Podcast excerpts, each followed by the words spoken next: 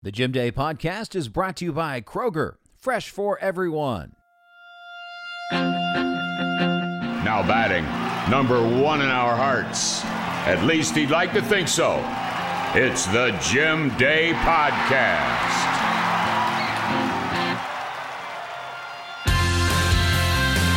All right, how are we doing out there, people? Thanks for tuning in to this here old podcast. And once in a while, I mean, we've had we've had a pretty good run here for a little itty bitty regional podcast. Had a good run, some good guests. And once in a while, we're going to uh, look back on what they would call best of editions. And on this edition, we're going to combine some interviews that I did from that magical 1990 season. It's about the 1990 season, I should say. No, I didn't do the interview in 1990. That would have been quite the foreshadowing. Uh, excuse me, you got time for an interview for a podcast I'm going to do 30 years from now? No? Podcast? No. Well, just wait. You'll see what it is. But here we are. We're going to Look back on my interviews with Dibble, Braggs, Browning, Oliver, and even some Marty Brennaman sprinkled in at the end. And all these guys have great things to talk about and great things to say because you've heard me talk about this on the podcast, and it's nothing new in Reds country that knows the 1990 team. It was full of characters, it was full of antics, it was filled with great players. It was, I don't want to say an out of nowhere season, but certainly coming from out of nowhere in the playoffs, no one gave them a chance, but they went wire to wire, beat the Pirates in the NLCS, and then at the time, the Oakland A's were world beaters. They were the reigning world champions, and everyone's like, they're going to roll over the Reds. And if anyone had talked about a sweep of the series before the World Series that year, they would have said, oh, well, if it's a sweep, it's going to be the A's sweeping the Reds. Well, no. It was the Reds sweeping the A's. It was a great season to be a Reds fan. So this will be fun. It's like 1990 and the stuff we've done on this podcast all rolled into one for you with Dibble, Braggs, Browning, Oliver, and Marty B. Hope you enjoy the look back here on the Jim Day podcast. He is a member of the 1990 World Championship Cincinnati Reds, a nasty boy, and one of the most exciting pitchers I've ever seen in person. That being Rob Dibble. Rob, how we doing? We're doing great, Jim. How are you? I am fantastic. You are coming uh, to us from your home in Connecticut, correct? Yes, yes, Middlebury, Connecticut. Well, there were uh, more unwritten rules in baseball back then than there certainly are now. And one instance that I don't know, Rob, it, it just cracks me up when I see the video. And it was one of the favorite things that I've ever seen on a baseball field is when you threw the ball at Dascenzo. I'm sorry to laugh about it, but uh, it just it just cracks me up um, and you know, you had a little bit of a temper, and maybe the temper got the best of you. But uh, what what ticked you off that that game? All right, so that that's the Andre Dawson game where he he loses his mind. Yeah. So um, Andre Dawson got kicked out of that game, and it was already just a, an absolute, you know, it was nuts. It was nuts. So I was warming up to just get some work in. So I was I was standing on the mound for a long, long time so I was I was kind of not in my right mind anyway. And now I get in the game, and I'd come off a, a suspension for the Eric Yelding fight that we had with the Astros, and so I hadn't pitched in, in almost a week. And so I get in the game. First guy hits a double, next guy hits a double. Pass ball, guy goes to third, and uh, and and you know what guys have done career wise off of you going into the game. I mean, the one thing that yeah, everybody talks about stats and all this other stuff today, analytics. I mean, we were doing that stuff when I played, and and there was a sheet up in the dugout, you know, on on what everybody in the Cubs lineup did off of every pitcher, especially the bullpen, so that you would know, hey, this guy's lifetime, you know, like, you know, three for six off of you, or this guy is like, you know, six for 10 off of you, or, you know, Dascenzo at the time was five for five off of me. And uh, with a couple of doubles. And, and so when he squared up to bunt to suicide squeeze a guy in, that just that changed everything for me. I was like, "Are you kidding me? You you own me, and you're gonna freaking lay down a suicide squeeze." So yeah, I was pissed that that guy had. That was just kind of like you're trying to rub my nose in this this bad outing that I'm having, and you're trying to embarrass the team at the same time instead of just stand up there and swing the bat. And you know, yeah, it was it was stupid, but that honestly, I don't regret that one. I regret not drilling the dude in the back. I hit him in the leg. It was my own uh, my own poor aim. But uh, no, because I, you know what? The one thing I never did, I never showed guys up. I never like pumped my fist when I punched guys out. I struck out a lot of guys, you know that. Oh yeah. And but that was just business. You know, um, you know, I, I want to get my team off the field so they can score some runs. We can win the game. It, I really had a simplified uh, approach to what I did. And so when somebody kind of, you know, did some stupid crap like that or tried to injure one of my teammates, I, I really took offense to that. Now, could you do that today? No. But when I played, you you didn't show up your opponent, and you know, and, and yeah, I apologize to the guy. He actually, you know, came to the the hotel bar that night, wanted to fight. really? I was like, dude, I, I'll give you the first punch. Go ahead, hit me you know. But you know, my teammates were standing there and stuff like that. And he's like, "Well, why'd you do it?" I'm like, "It's not personal. You know, it could have been anybody that had done that. It just happened to be him." He came to the right? hotel bar. Oh yeah, absolutely, absolutely. I have a lot of respect that he did that too. I was going to say right that's that's li- large. right into the Lions den to challenge me, so it was pretty funny. Wow, unbelievable! Yeah. I-, I loved your reaction you know, when the umpire threw you out.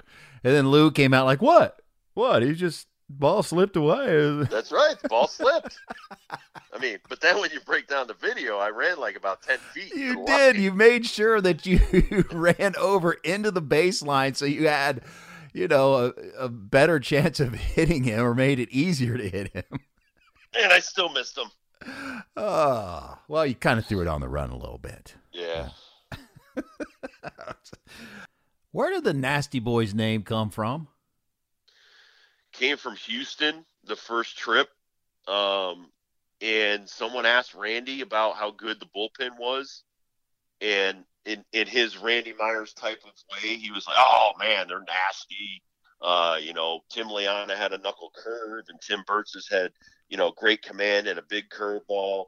Uh, you know, Norm had his fork ball and he threw in the 90s. But remember, Norm was a starter to start that year. Yeah. Um, so then, you know, and then he would be he, he would be glowingly nice about me and stuff like that. But Randy was Randy was badass. He was amazing. He had impeccable command. Nobody nobody could, you know, hit the outside corner like he could.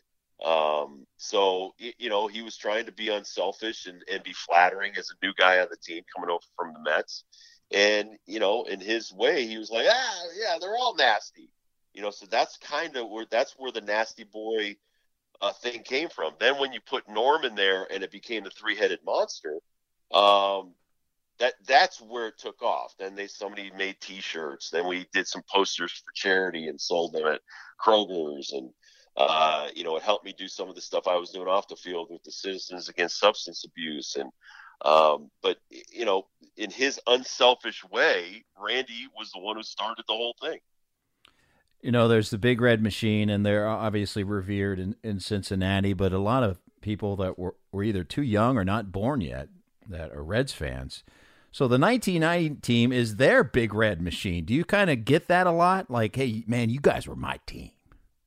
Well, the, the thing that I love, Jim, is that when people will say, you know, you made a lot of memories for us, or you know, me and my dad, or you know, me and my family and stuff like that. That's what it was all about. I, mean, the greatest thing for me as a player was to play on a team of, of so many great men and and so many great players. I mean, my entire team was fantastic, and, and I think people, uh, you know, may give the Nasty Boys too much credit or uh, you know, downplay the greatness of the team. But when you look around the entire team, they were fantastic from top to bottom. and and so we didn't have any holes, and it was fun to play on. But when people remember it, and it was a, a big part of their life, that makes me feel good because we we created memories.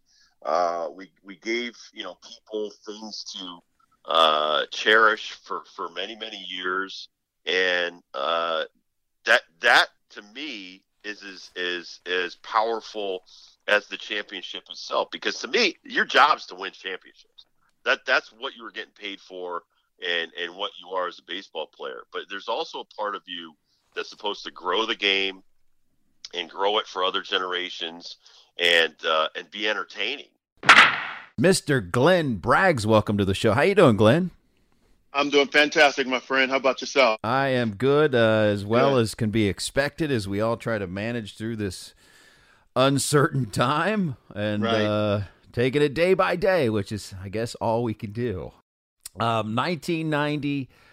Uh, the interesting thing about your story is that you didn't come over to the Reds to what June. So, what was it like? They were obviously in first place a bunch of characters on that team, and then all of a sudden, a uh, new guy shows up. What was it like for you? Obviously, when I got called into manager Tom Trebelhorn's office, and he told me that I'd been traded, I was disappointed because I was going to be leaving a lot of my, uh, you know, a lot of my friends, you know, teammates and friends, guys who I'd gotten relationships with throughout my uh, my my professional career.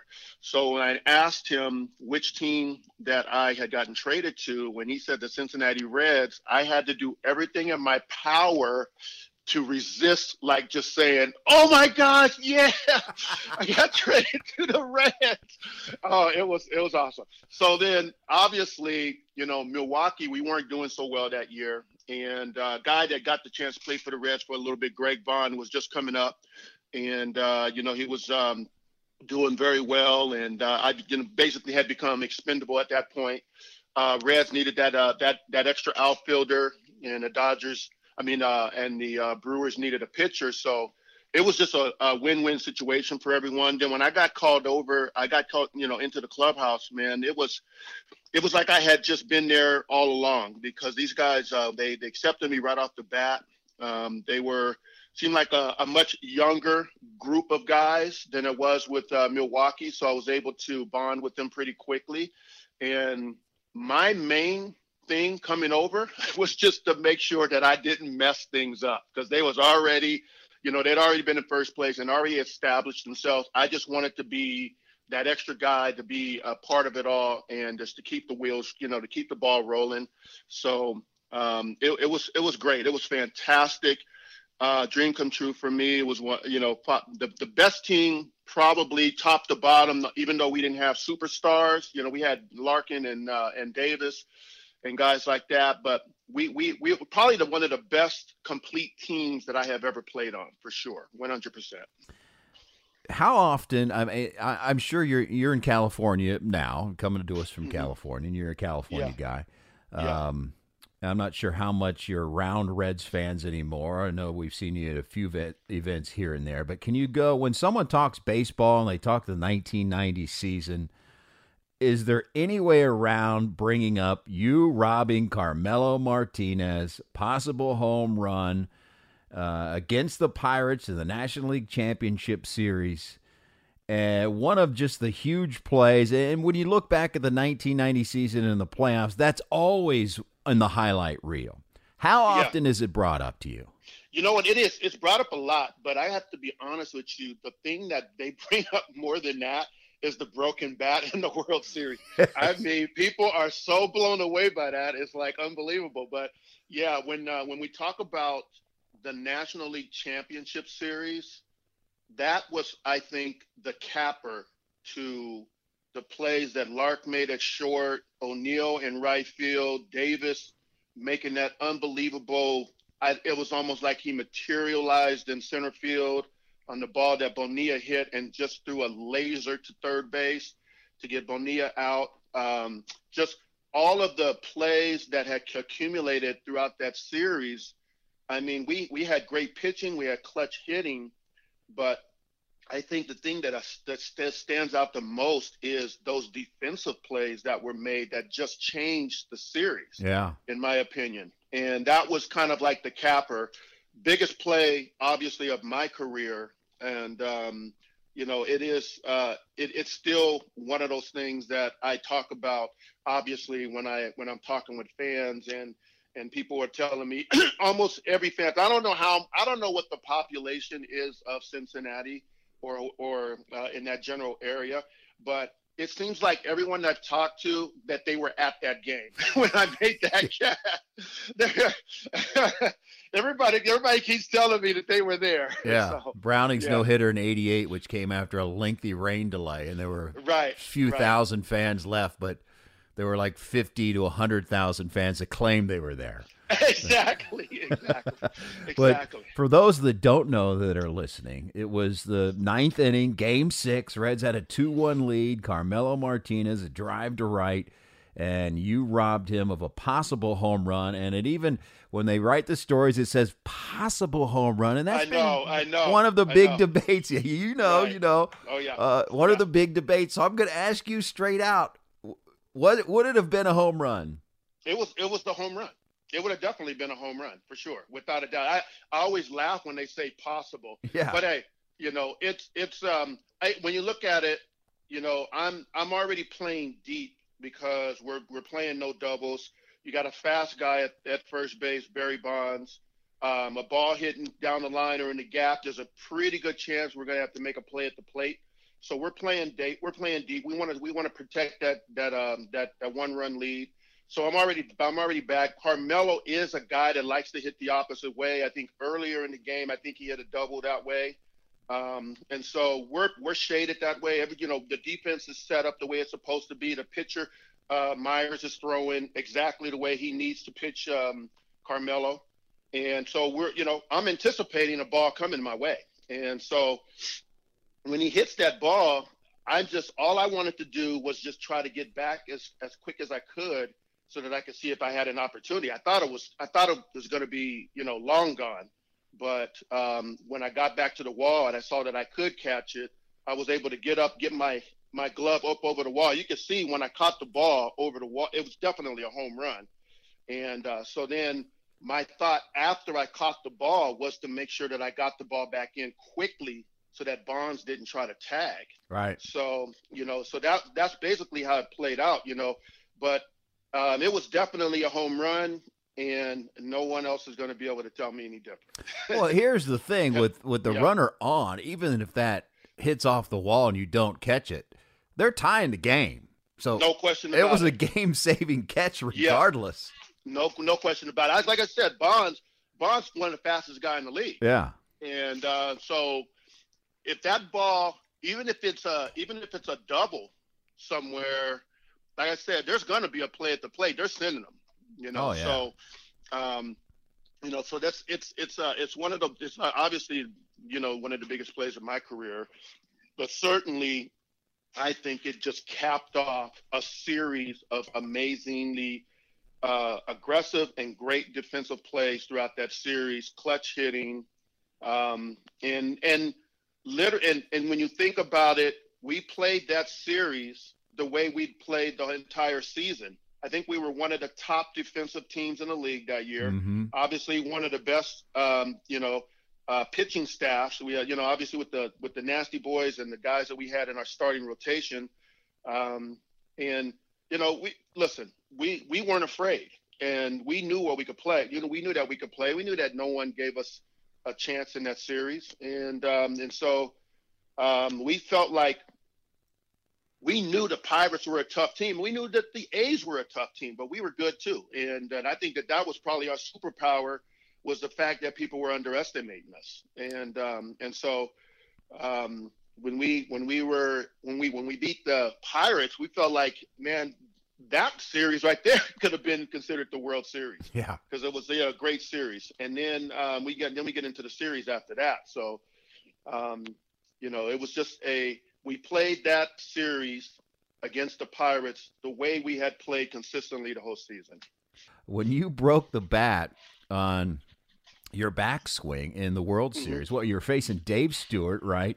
Uh, Yeah. I think it was the first pitch, and you swung so hard that the bat broke on your follow through. which I think I'm sure happened more than the World Series, but the fact that it happened in the World Series, it was so magnified. Yeah, yeah. Um, I believe I think it was a 2-0 count to be honest. Okay, yeah, I think, and and and uh, and I believe so. When I play it back in my mind, I just remember, you know, Davis getting hurt. I was the leadoff hitter that next inning, so Davis was going to be the leadoff hitter the next inning. So I had to really prepare myself. I had faced Stewart a lot when I was in the American League, so I knew how he liked to pitch me. So I knew he he, he challenged me all the time. I mean, he would just let's see if you can hit it. He was what one of those type of guys, and so I knew when I got the count in my favor, he was gonna, you know, he was gonna challenge me. And when I when the pitch came, I think I had such a high amount of adrenaline going through my body that I just I swung as hard as I could. And um, and then I when I swung through the pitch, I, if you can look at the swing, my swing dipped a little bit and it went a little bit, just went right under the ball. And um, and so I when I go through and my follow through, the bat hits my back, and as I'm beginning to whip it back around, that's when it snaps. And the the interesting part about that whole scenario is when you listen to uh, Tim McCarver and Jack Buck as they're introducing me. They were talking about it. plate, That's exactly right. It's almost as if they were setting it up. Yeah. And They um, were talking so- about you coming to the play. Well, here Right. comes Glenn Braggs. He's exactly. a big, Exactly. strong I- dude. Yeah, and he says something like he's built more like Fort Braggs or something like that. And I actually have someone made a made a jersey that said Fort Braggs on it. And um, Oh, that's and I beautiful. posted it. Yeah, I posted it on my uh, Facebook a few days ago. But um, but that's kind of the the the setup. It was almost like it was it was set up because of the way they were talking about me as I was coming up, and then um, and then that happened. But yeah, I had done it a couple of times during the season with the Reds, and I did it a lot when I was in, in Milwaukee. Um, but it just wasn't on the national stage level Right. like it was in the World Series. So a lot of people, like even I've had people come to me and and when they when they when they uh, heard that they were going to do the Reds were going to do it, the bobblehead. They said, "Is it going to be the broken bat?" you know, they were like, they wanted the broken, they wanted it on the broken bat Heck yeah. you know so yeah so it's like one of those type of uh one of those obviously another one of those things i guess if you could be remembered by something i guess you might as well be remembered by that right You know, Heck so- yeah. It's just exactly. pure brute strength of a man. How thankful are you that that moment happened, that catch? Because um, some guys can, uh, as years goes on, and there's you know thousands of MLB players, and even though that was the last World Championship the Reds have won, and every member of that team is just revered in Reds country, but you had that moment that people remember. Whereas if Mm-hmm. that didn't happen, you're just kind of a guy on the team, but you're Right. a- amongst the highlight of that season and those playoffs. How thankful are you that you had that? I hate to use this, but one shining moment where you Right, had that yeah. moment that defined you. Yeah, I mean it's it's it's like uh, Joe Oliver's double down the, Yeah. down the line. To, you know, so it's like those are the those are the things that kind of um, you know that that extend you know go through time and you know and people will go back and able and are able to see as as kind of kind of like those big moments in a series and it's I'm grateful and thankful for that. Um, I always kind of chuckle because you know I wasn't really known as a great defensive guy, but I'm known as making one of the, the best defensive plays in you know in Reds history. So um, so it's it's I I think it's I'm grateful for it. I'm thankful for it. Um, I I just think it was you know it's one of those situations where and I actually had this question posed to me about a couple of weeks ago and they said, you know, what would have, who would you be, uh, how would they see you if you had not caught that ball, you know? So it's like, you know, that's the uh, that's the one thing I don't want to think about. I'm glad I was able to make Oh, the play. yeah. You know, I'm glad I was able Oh. to make the play. I know, right? I don't even want to think about that. Ex- exactly. Pirates come back and win the game, and then they win Game Seven. Oh, exactly exactly so Um, so I'm thankful for it and grateful I was able to make the play and that we were able to continue the series on into the World Series. Do you stay Oh, in yeah. touch with uh, any of the former guys at all? Um, I'm I'm in touch with them like social media wise. Yeah. I mean, not, I'm not really. We're all doing our own thing, and, Mhm. and typically, if we, you know, like I, I still do the Reds. I've been doing the Reds fantasy camp for the last five years, Right. and uh, so I get a chance to see a lot of the guys when I'm during that time, and we get to hang out a little bit. In fact, it's this past fantasy camp. I got to coach, so they, you know, uh, you, should- I'm pretty sure how you know how it works. They usually have about Yeah. 12 pros, um, and, uh, and there's two coaching each team, and um, so I got to coach with Ron Robinson to uh, this past uh. January. Yep, and he he and I got traded for each other. So yeah. yeah, so we we were you know we always like when I would see him at different functions, we would always laugh about it. this is the guy I got traded for, etc. But we got to coach today uh, together this uh, this uh, uh, winter during the uh, fantasy camp. It was kind of cool. He's a great guy. I love him. Yeah, he is. Um, He is a good dude. There's no doubt about yeah, that. so I get a chance to see those guys. Hal Hal Morris is down there, and Hatcher and Winningham, Mm-hmm. and all those guys are down there. So it's really cool. Do you sometimes look back and just kind of laugh at when you think about a certain player, and certain memories, where you just kind of giggle? Uh, I mean, all of them. I mean, you know, like uh, you know, Sabo was a character, Yeah. man. I mean, and so was like Myers. Randy Myers was a character. You know, Jack Armstrong was a character. Yeah. I mean, you know, the, every like Luis. Uh, um, um, what is it? Oh my gosh. Uh, Quinones, yeah, Quinones, man. Oh the, my the gosh. naked Quinones. dancer after wins. Yeah, man, Quinones was a blast, man. Oh my gosh. So yeah, we we had some characters on that team and fun, most most fun I've ever had. And like I said, probably the best team talent wise, top to bottom, that I think I've played for. You know, Mariano Duncan and you know, and Morris and O'Neill and Hatcher, you know, Davis, Larkin. Sabo, you know, Oliver, all of these guys, man. I mean, amazing players. Um, and we just were able to put it all together in that one season and uh, take it all the way to the championship. Hey, Reds fans! Ritz Crackers, one of America's favorite cracker brands, has new Ritz Cheese Crispers that are bound to be a crowd pleaser for you and your family. The unique combination of real rich cheese and the crispy texture make these chips a must. These light, bite sized, airy chips come in two delicious flavors cheddar and four cheese and herb. Ritz Cheese Crispers are made with real rich cheese flavor that you can taste in every bite. They will defy your expectations for a delicious cheesy snack. Get your new Ritz Cheese Crispers at Kroger.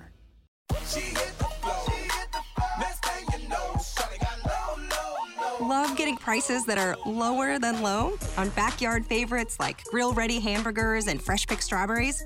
Then shop at Kroger. We give you more ways to save on the fresh you love with tools like the Kroger app, where you can find personalized coupons on top of weekly sales, plus rewards like fuel points, giving you prices that are lower than the everyday low. Kroger, fresh for everyone.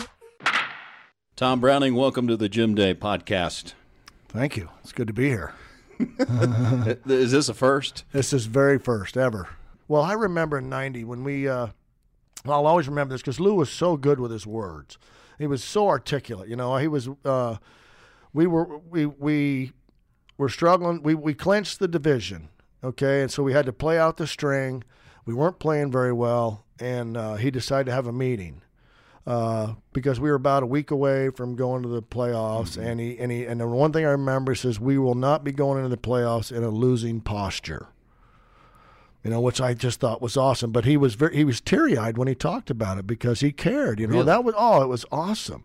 It was oh, he did some wonderful things. You know, I mean, I could. Uh, when he kicked the turkey, we get we got beat. Oh, that might have been that year because we had a rain delay, and and back then Bernie had this guy George. I don't remember his last name. It was a Greek name, but he was from the West Side, and he cooked the greatest turkey. He had the greatest potatoes, you know, with sour cream, whatever, mixed in it. It was just awesome. So we come in for the first rain delay, and all you can do is smell that food. Yeah. You know, and the game, we, and we went back out and played, had another rain delay. Kate, we had to go back out, you know, and by then, you know, we're, we're like, you know what, we, I don't care about winning this game. We'll let him have this game. We're ready. We want to eat that turkey. So we get done with the game. We end up losing. They call the game. Uh, we end up losing in eight innings, whatever it was. And so we go in there, and everybody's in there getting turkey and stuff. And Lou Piniella comes in. And I know Billy Hatcher was sitting there with a plate, waiting to, waiting to get food. And he's just sitting there. And Lou Piniella comes in. He says, How can you want to eat this time of night after watching that, whatever he said? I don't know what swear word it was. And he kicked the turkey, okay? And it just blows up.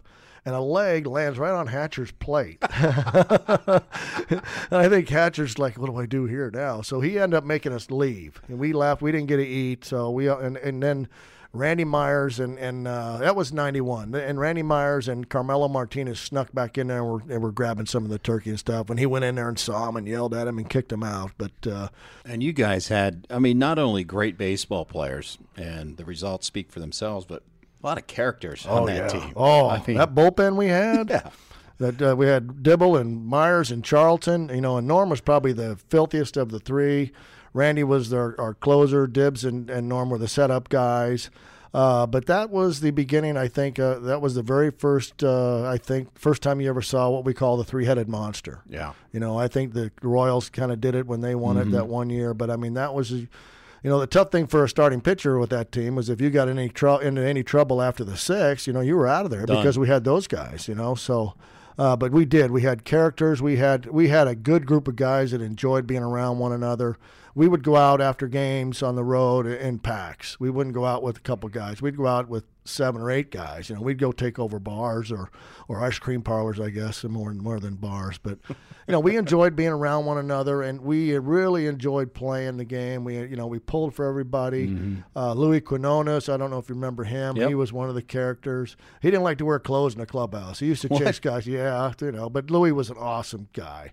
In fact, Luis Quinones and myself and Barry Larkin all share the same birthday, uh, which was kind of neat. Uh, but we had characters, and we had guys that uh, we had Jack Armstrong, you know, who was in the first half of that year the best pitcher in baseball. Was incredible that first half. Yeah, and then he kind of ran out of gas the second half, and uh, but we had enough. You know, we had enough lead, and you know, there was a couple times where uh, we could hear the Dodgers coming. The Giants were on our tail a little bit. I think that somebody got to within three games, but. Uh, you know, that was just a, a magical year. It went by so fast, but it's probably my, my favorite year that I ever played.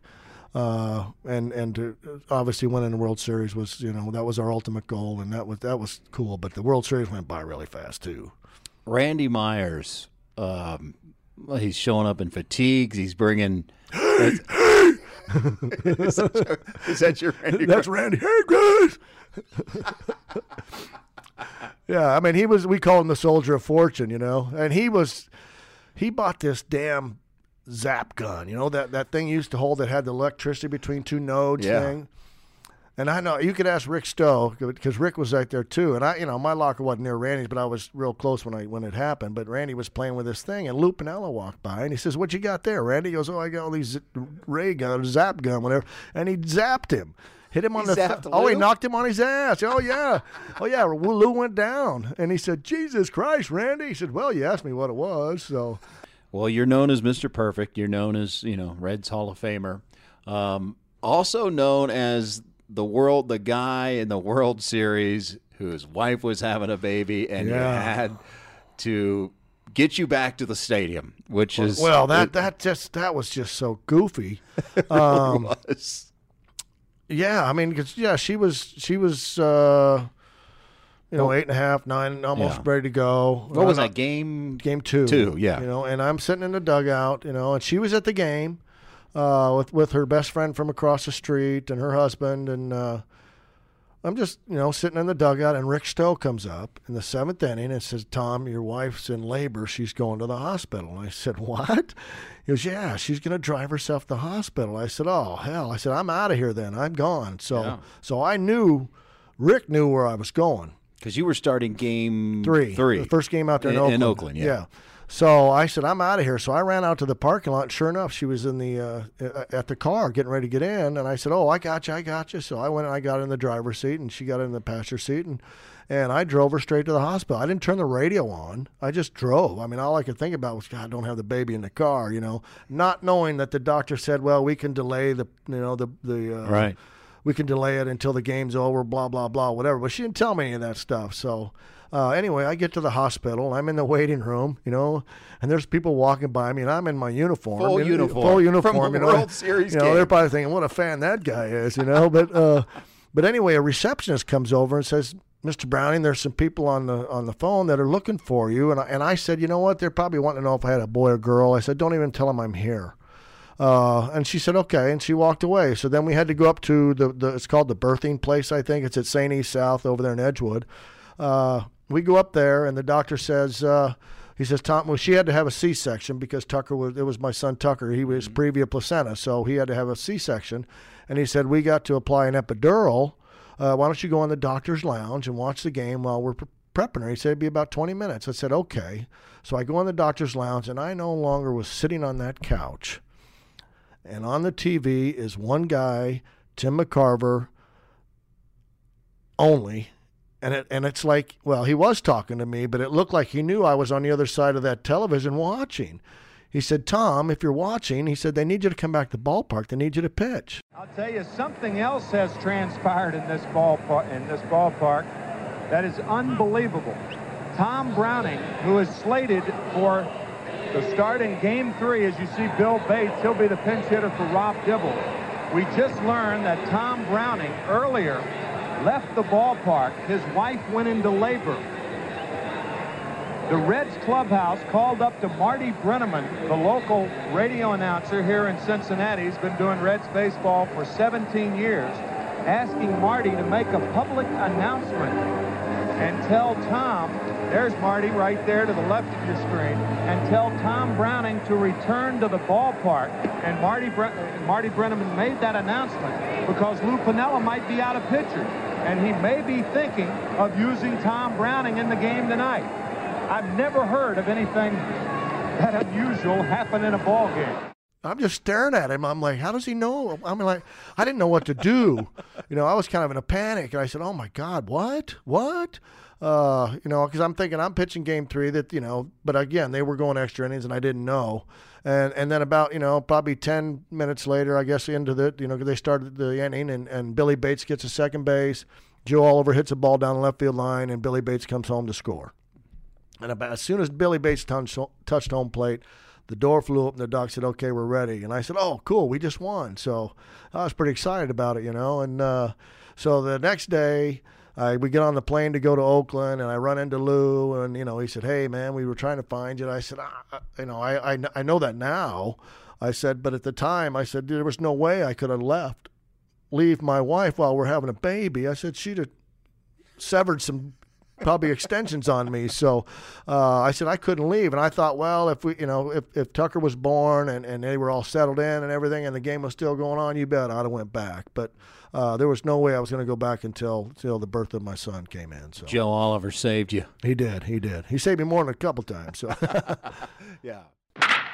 Joe Oliver, how we doing? Great, Jim. How you doing? I am fantastic. I couldn't be better, especially sitting across from you. Do you have a go-to Lou stories that crack people up? Boy, how, how long's your podcast? well, unfortunately, we're at Reds Fest and we're under a time constraint. I could talk seriously, Joe. I could talk to you all night, all day, and I think the listeners would love this. But at limited time, but we have enough time for some Lou stories. We always got time for that. uh, one of one of the favorite ones is uh, Rob Dibble was pitching and Eric Yelding was was uh, with the Astros and he gets on first base and it's a one run game and Lou comes out there, you know, he's got his jacket on, his hands in his pocket, and he, he's adjusting his hat front and back as he's walking out there, and he's trying to figure out what he's going to say, and he's he tells Dibs, you got to give Joe a chance to throw Yelding out here. He's going to steal second base, and Rob said, "Screw that, you know, I'm I'm just going to I'm I'm going to strike the next guys out." And Lou turns around and he goes, "You got to give him a chance to throw this guy out. It's a tie and run." He goes back to the dugout. Next pitch, Eric Yelding steals second base because Rob was about a two-five to the plate. Right. And Lou comes back out there again and he goes, Rob, you got to hold him at second base. He's going to take third. And Rob hands him the ball and he goes, What are you doing? He goes, Lou, that's your second trip.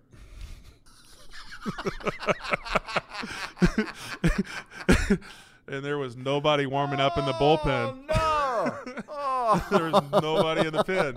And you know, old Riverfront, the bullpen was the end of the bench. Right. Yeah. Right there. And you saw everybody who was sitting out there that was a bullpen guy running and hiding because they knew they had eight pitches. and there goes Dibble walking off the field, and Lou's just like got his arm fingers out pointing, and Tim Layana was the only guy I was gonna standing. you- I was gonna he was ask you- standing. ask you who was the. Every, it was like somebody oh. stepped on an anthill and they just took off. But you know, just things like that with, with him. I mean, he he's he's such a beauty, and Yeah. he's got so much good in his heart and passion for Right. baseball, and and he, he doesn't do anything that uh, that, that that's going to hurt you. Yeah. He just wants to make you better. Marty Brennaman, welcome back to the Jim Day podcast. Thank you very much, Jim. You know, you love the Big Red Machine, but you told us on earlier editions of the podcast that it, uh, 1990 was your favorite team. Favorite team. And the final out, I mean, I you know, Yeah. Benzinger backing and calling, and you know, people memorize your calls, and uh, here indeed it is. The pitch is hit in the air. Foul off first. Benzinger backing and calling. And the 1990 World Championship belongs to the Cincinnati Reds. The Cincinnati Reds have done the absolute improbable by defeating the club considered to be the best in Major League Baseball, and they've done it in a four-game series sweep. Yep. I mean, right there in a short clip, you in caps, you know, later years, you know exactly what happened. Yeah. Telling the story in a very short clip, spontaneously when it actually happened. Well, um, you know, it, it's uh, it, it was so unexpected, and and you know, you go back to the first game, and and uh, Eric hits a home run off Dave Stewart in the first inning to straightaway center, which energized the club, and then.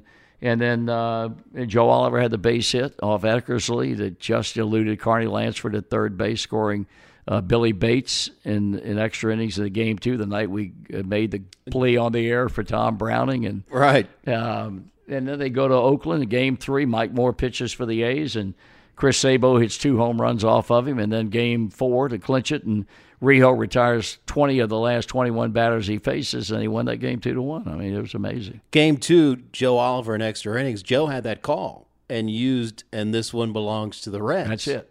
But he opened the door for me. Yeah.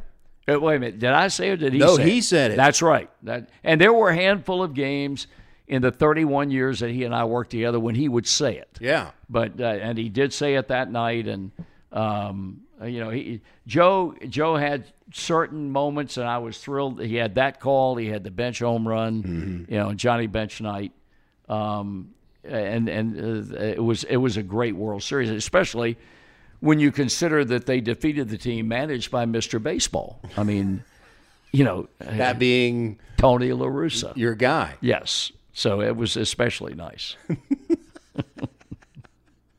Speaking of Lou Piniella, I think people would be surprised, and tell me if I'm wrong.